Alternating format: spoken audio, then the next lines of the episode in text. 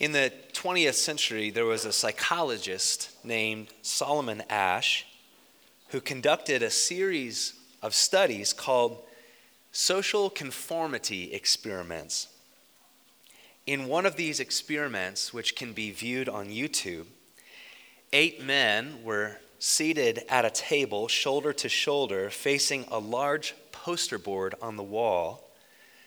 And on the poster board, drawn in a row, were four vertical lines of varying heights. Of the four lines, two were the exact same height. One was clearly the tallest, one was clearly the shortest, but two were the exact same height.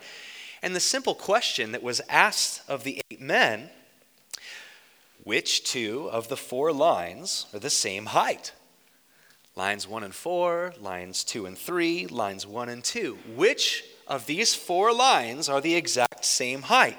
The eight men were told to answer out loud, but unbeknownst to poor man number six, the other eight men, the other six, uh, seven men, it's simple math, really. Uh, the other seven men at the table were actors who had been given two instructions before the test.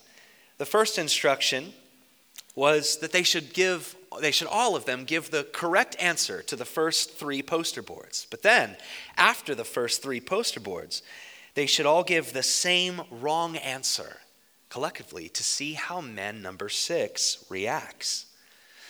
Well, the experiment was conducted many times and with many different people, and the results revealed a fascinating and unfortunate human trend.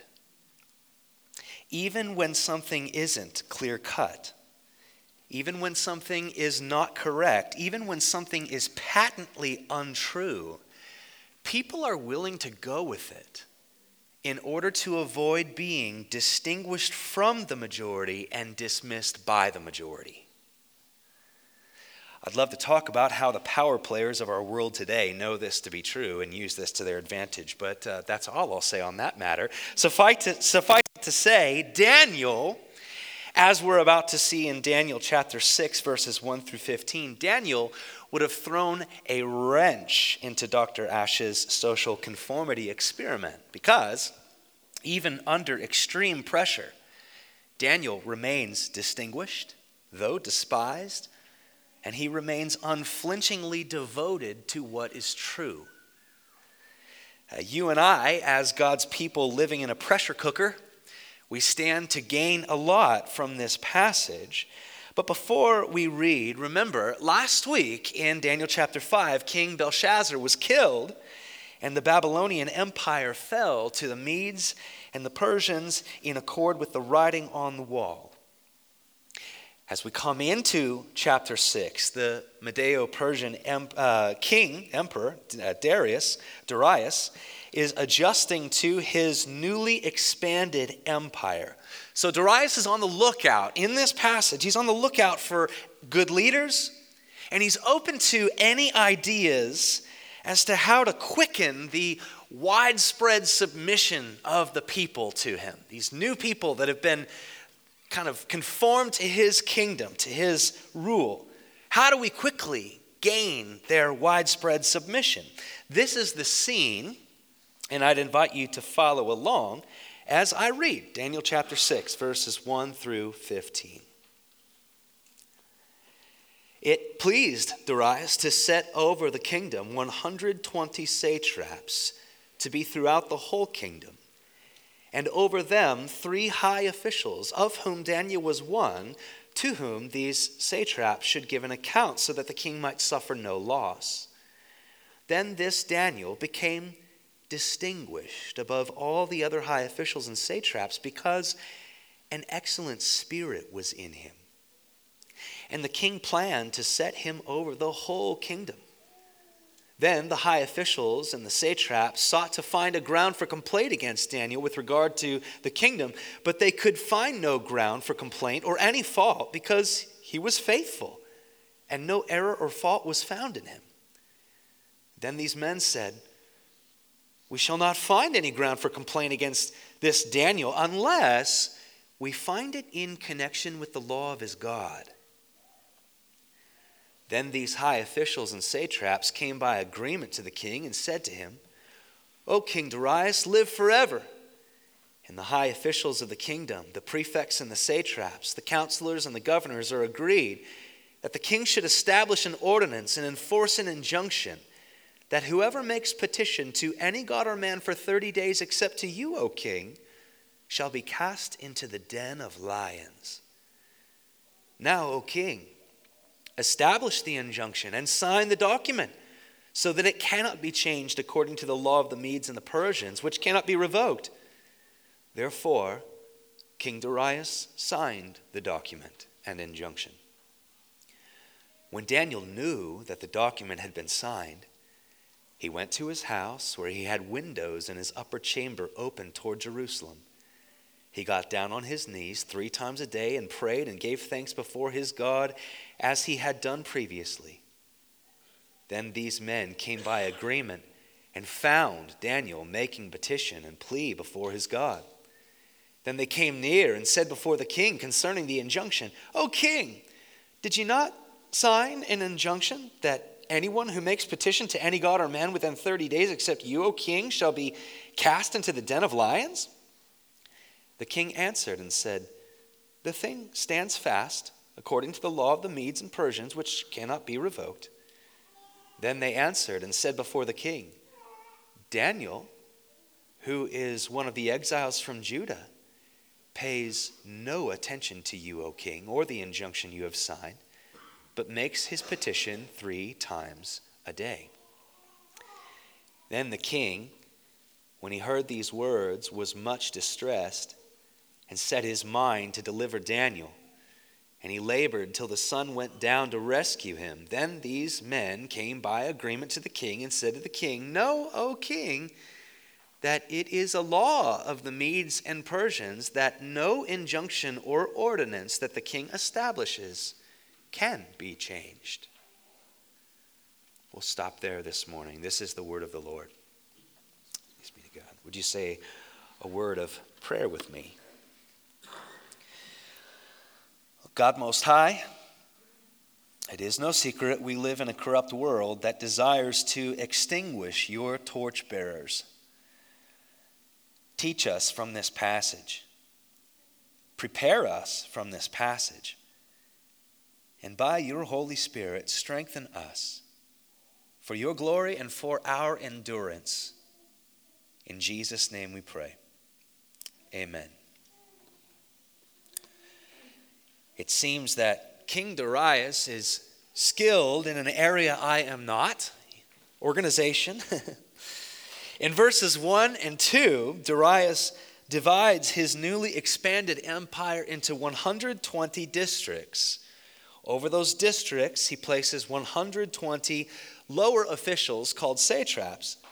And then over those satraps, he places three high officials to manage the books and to make sure the satraps don't get away with embezzlement. It seems government corruption has been around since 539 BC. Daniel, who is in his 80s by this time in the story, Daniel's reputation as a wise and loyal and honest servant has clearly preceded him because Darius quickly recognizes him as one of three high officials over the whole kingdom. For the remainder of our time, let's observe Daniel. And let's be reminded of what it looks like to be, number one, distinguished from the crowd, two, despised by the crowd, three, devoted to God despite the crowd. Distinguished from the crowd, despised by the crowd, devoted to God despite the crowd. Number one, distinguished from the crowd. In verse 3, before Daniel can get, you know, he can even get acquainted with anyone in the, in the break room, he sticks out from the rest of the high officials and satraps. Daniel is distinguished. He shows up for work on time, he does his job with consistency and accuracy and honesty. And even when his coworkers insist that lines 2 and 3 are the same height, Daniel is willing to blow the whistle and to set the record straight whenever there's an error in the king's books. If you're a manager of a company, Daniel would be the kind of guy you'd like to hire. If you like to coast throughout your day and not break a sweat at work, Daniel would be the guy you'd want to avoid. Verse 3 Then this Daniel became distinguished above all the others. And notice with me the reason he became so distinguished. Daniel's excellence was due to the excellent spirit that was in him. What a beautiful line. There are probably a number of reasons why God thought it necessary to include that little bit for us. But one reason is no doubt for our encouragement. Do you believe that Jesus Christ is the Son of God who lived and died and rose to save you from your sin and to grant you access into God's forever kingdom? If you do, if that's you, you have not only been redeemed by God's Son, you have been indwelled with the same excellent spirit that distinguished Christ Himself from all the rest. Whether you work a job, or whether you manage a home, household, whether you raise children or serve at the pregnancy care center or even serve in this church, do you know, because you need to, you possess much more than just natural ability. You possess God's own excellent spirit. And He is calling you to and empowering you for the distinguishing excellence that comes from him. Martin Luther is often credited with saying, If you are a Christian who works as a cobbler during the day, the evidence of your belonging to an excellent God does not rest on you stitching little crosses onto all the shoes you make. I mean, you could do that. But the evidence of your belonging to an excellent God rests on this the excellent quality of the shoes you make. When all the other coworkers, when all the other stay at home moms, when all the other volunteers drift into inconsistency or negligence or dishonesty, your prayerful reliance on the Holy Spirit will reinforce the fact that God has called you to your position. And what He expects is that you'll work as though you're working directly for Him. If God grants us a new day tomorrow, what if we all prayed before we began our day? Father, May your excellent Holy Spirit empower my work today. In all that I do, may you be glorified to help me do it excellently for your name's sake. This is no doubt the kind of resolve that Daniel had. And it doesn't go unnoticed by King Darius at the end of verse 3 because Darius plans to make Daniel the most high official over the whole kingdom of Medo Persia. Now, as news of Daniel's promotion gets out, we see in verse 4 that being distinguished from the crowd often leads to being despised by the crowd. Number two. In verse 4, we gather that Daniel's co officials become consumed with jealousy over his impending promotion. And in their jealousy toward Daniel, they concoct a plan to derail him from his promotion. The only problem, I love that it's a problem here in this story. The only problem is that Daniel's track record is squeaky clean. He wasn't sinless before God, but before men, his conduct and his reputation, past and present, gave nothing to grab hold of. He didn't have any skeletons in his closet. He didn't have anything swept under the rug of his life. He was, as all pastors and Christians must be, he was above reproach. See this. And how wonderful it is when the world tries to dig up dirt on God's people, but they can't find any. Oh, that you and I would be and strive to be above reproach like this. That you and I would have the courage to bring into the light the shameful things we have kept in the dark, that we would acknowledge those things, confess those things, make apologies for those things, and then commit to making those things right. And then that you and I would, in the present, walk and talk like the people of God we claim to be. No matter where we are, no matter who we're with, no matter what we're doing, we talk and we walk like the people of God we are.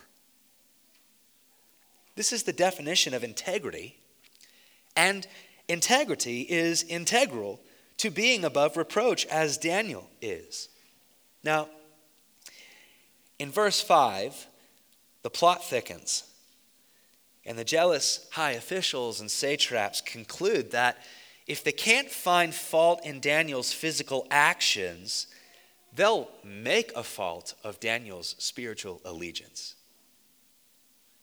In verses 6 through 8, they deceive and manipulate King Darius by telling him, O king, all your leaders are in agreement. Never mind that, like, one of three high officials wasn't even there, right? All your leaders are in it. No. Well, but we're going to tell you anyway. All your leaders are in agreement, and we think that the best way to speed up the social conformity of this kingdom, to speed up the submission of all your new people, the best way to do that, you should legislate a 30 day prayer festival in your name. O king, if you want to see whose allegiance you truly have, Make it illegal for everyone to pray to anyone but you under the penalty of death.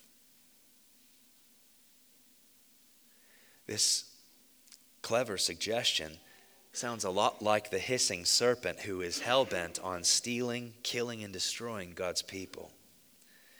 But the suggestion tickles the ears of King Darius in verse 9 because he wastes no time to sign it into law. Here's the law For 30 days, no one will pray to anyone but King Darius. Now, before we move on, it would be wise for us to reflect on this and apply this personally. Let me ask you if God, if, if prayer to God were outlawed for 30 days here in Worcester, would you even be threatened? Would you even be threatened, or can you go a lot longer than 30 days on your own? Do you go a lot longer than 30 days on your own? How about this? If the Sunday worship gathering of believers were to be outlawed for 30 days, would you even be threatened by that? Or could you go a lot longer than that on your own? Do you go a lot longer than that? It's a sobering thing, but we need to be confronted with it. Our level of commitment to the things of God while they are legal says an awful lot about how committed we'll be to the things of God when they're deemed illegal.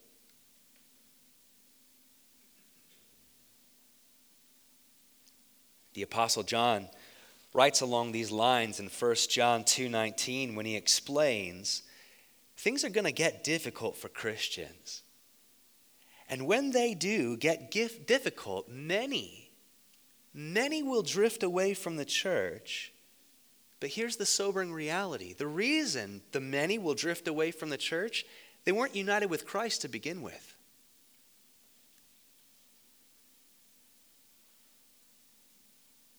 To Christians, Jesus tells us in John 15, 18, that we need to expect ahead of time that the world's going to despise us. That the things of God are going to be made illegal. We need to expect it. Because the world despised him. We're his followers, bearing his name and possessed by his spirit. The world's going to hate us too. The world's going to look for all the reasons and all the ways they can break up the church. In verse 9, King Darius makes it illegal for everyone to pray to anyone but him for 30 days under the penalty of excruciating death. And yet, Daniel remains, number three, devoted to God despite the crowd. Goodness mercy. Give me this sort of bravery and courage. Verse 10 When Daniel knew that the document had been signed, stop right there. Sit on this for a second. Even after Daniel becomes aware that prayer to God is now punishable by death, even then, he went to his house and in front of the windows that were wide open toward Jerusalem, he got down on his knees in obedient prayer to God. And he did so, verse 11, that all his enemies would see.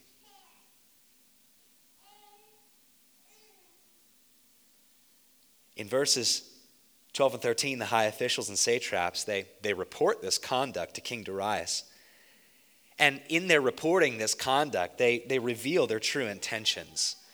The true intention of a suggested prayer festival was to, was to nab Daniel. The whole they, they not only framed Daniel, they manipulated Darius into signing a law that can't be revoked.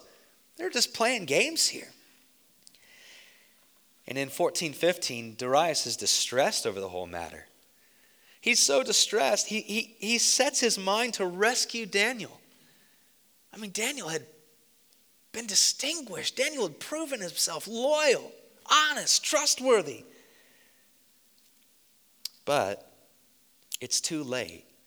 The high officials and satraps are right. It's too late for Darius to do anything. Daniel is going to the den of lions. There are so many things we could note in this concluding portion of the passage. First, Daniel's devotion to God is so consistent, so unflinching. His enemies know exactly what they'll find him doing when they go to his house. They don't catch him making a pros and cons list. They don't catch him phoning his friends to see what they're going to do now that prayer has been made illegal. They don't catch him even drawing his curtains they catch him doing precisely what they knew he would be doing prioritizing his obedience to God over his obedience to civil law. Sometimes obeying God means disobeying the law. There's a takeaway sweet mercy. We mustn't miss uh, Daniel's intentionality as he gets down on his knees to pray directly in front of open windows. Don't miss this. Daniel is making a public statement about his allegiance to God over and above the king, the officials, the satrap. He is making a public statement about his allegiance to God, even over and above his own safety. Chew on that. I will too.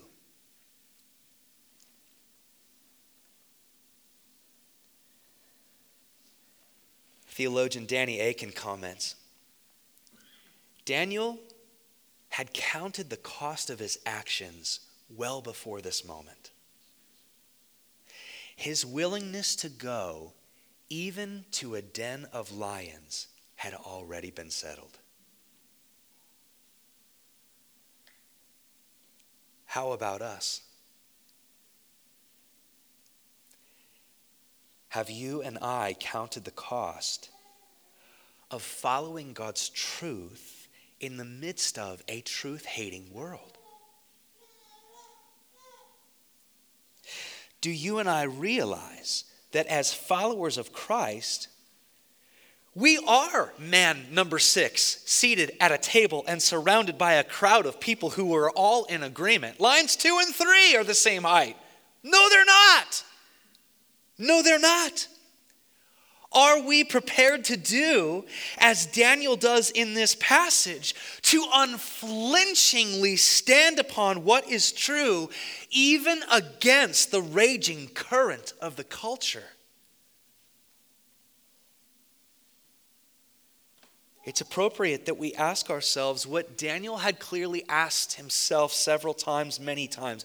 Are we prepared to honor God at any cost?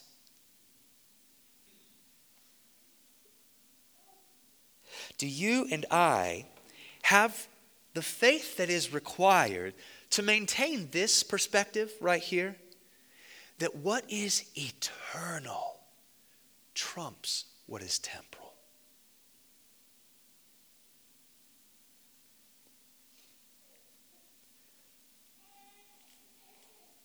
I think Daniel recognizes something and recognized in this something that every, every, every believer, every follower of God needs to recognize this, this, this earthly life isn't everything. I mean, the Savior Jesus, whose name we bear and whose spirit we possess, he knew this earthly life wasn't everything. I mean, in Hebrews chapter 12, verse 2, we're reminded look at Jesus. Look at Jesus. Look at him, the founder and perfecter of our faith. Look at him. He endured for our salvation a temporal death on the cross. And this is how he did so by fixing his eyes on the eternal, joy filled reward that he would enjoy forever. And that is this the redemption of you and me. He temporarily endured the shame of a criminal's cross. He died because of what was on the other side of it forever life in glory with people whom he'd summoned by name.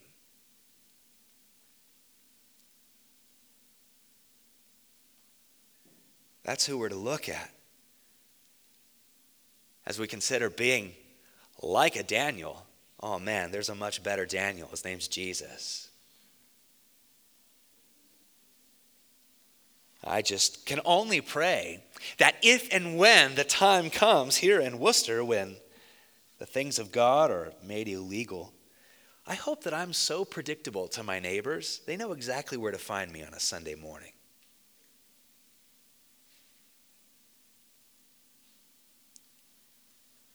Even under extreme pressure, Daniel here in this passage remains distinguished though despised, and unflinchingly devoted to what is true.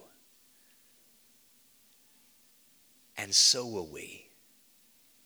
Greater is he who is in us than he who is in the world. Let's pray.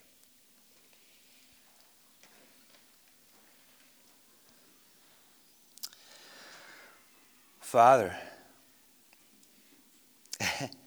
As always, what we have just seen a glimpse of is that your word is just rich and deep and unsearchable. We could stay in this passage of, of Scripture probably for the rest of our lives.